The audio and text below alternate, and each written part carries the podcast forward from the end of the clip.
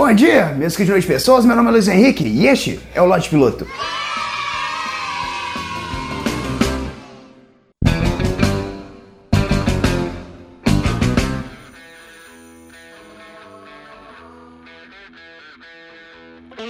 Eu não sou muito bom com relacionamentos e isso claramente tem muita culpa no fato de eu estar solteiro. Talvez eu seja até bom no relacionamento em si, só que eu sou tão ruim no que precede que eu sou desclassificado antes. Eu sou tipo aquele participante do Big Brother que aparece na vinheta, todo mundo fala, ah, fulano vai participar. Aí na hora que chega na casa, ué, cadê o cara? Eu tenho bastante preguiça sobre as coisas que antecedem o relacionamento, toda aquela cartilha, toda aquela burocracia que um casal tem que seguir antes de efetivamente poder se pegar. Sabe, existe todo um teatro, toda aquela coisa de ah, manda bom dia, manda boa tarde, manda boa noite, ah, o que, que você comeu, onde você foi. Uns tempos atrás eu saí com a garota que ela me mandou oi.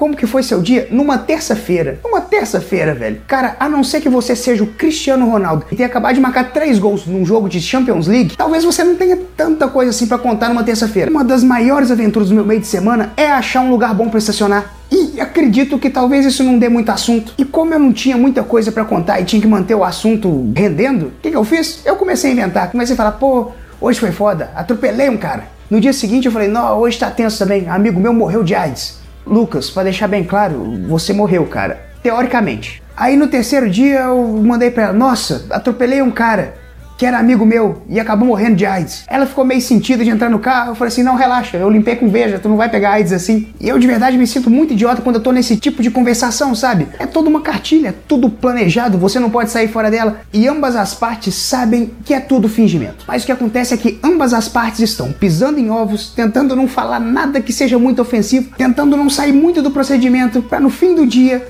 com muita organização e carinho, todo mundo fuder. E uns tempos atrás eu tava conversando com a menina no Tinder. Pois é, usa essa merda ainda. E ela era muito engraçada. Então, cara, ficava fácil de conversar, eu podia fazer piadas sobre as coisas e eu meio que fui medindo limites. Até que eu achei o limite dela, cara. Ela tava falando sobre o fato dela recentemente ter descoberto ser diabética, tava falando sobre como que isso muda a vida dela e tal. Aí eu falei pra ela, poxa, um conhecido meu perdeu bastante peso depois que ele teve diabetes. Ela falou, nossa, é mesmo? É que a gente muda a alimentação. Foi isso que ele fez? Eu falei, não, ele perdeu as duas pernas. E essa foi a última mensagem que nós trocamos. Então, é por isso que eu digo, esse momento antes do relacionamento, ele é um momento muito ímpar. Você tem que tomar muito cuidado. Não converse sobre amputação de membros, ainda mais se ela estiver na faixa de risco. E eu admito, eu sou um cara bastante inadequado. Só que a vida também não tem me facilitado, ela não tem colaborado com o jogo, cara. Descobri uns tempos atrás que a menina que eu curti pra caramba, ela começou a trabalhar com prostituição. Começou a se vender. E cara, de verdade, eu fiquei chateado e muito preocupado. Será que eu deveria ter pago? Não sei, cara, eu tô preocupado. Talvez daqui a pouco chegue aqui em casa uma carta do SPC Serasa. Comeu e não pagou. Aí ferrou, eu preciso do meu nome limpo pra dar entrada no Minha Casa Minha Vida.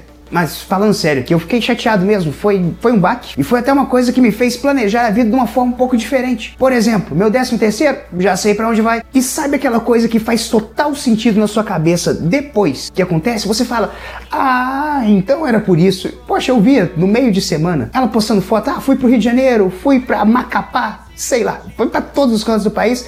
Ela é o tipo de pessoa que numa terça-feira tem uma história para contar, de verdade. E é sempre uma história do caralho. Essa foi improvisada, foi muito boa. Parabéns, Luiz. E agora as coisas fazem sentido na minha cabeça. E eu fiquei pensando, cara, ela é uma das poucas pessoas que numa viagem internacional, ela chega no aeroporto, desembarca, vai conversar no guichê, eles perguntam: motivo da viagem, negócios ou prazer? Ela pode responder ambos. ambos, ambos.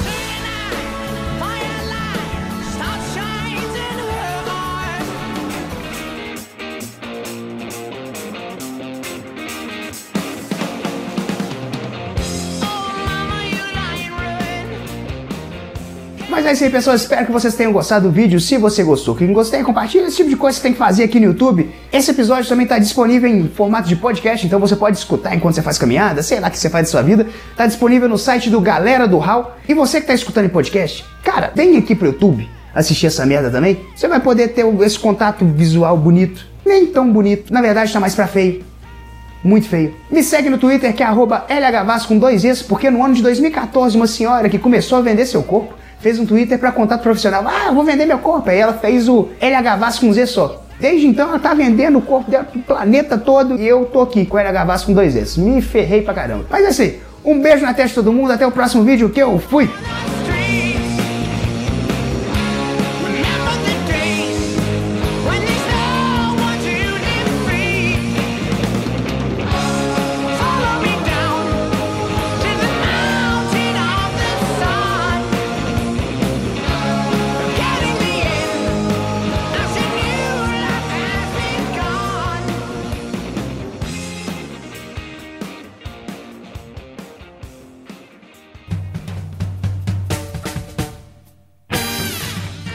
Acessem galera do Mensagens em contato arroba galera do Busque por Galera do Hall em Facebook, Instagram, Twitter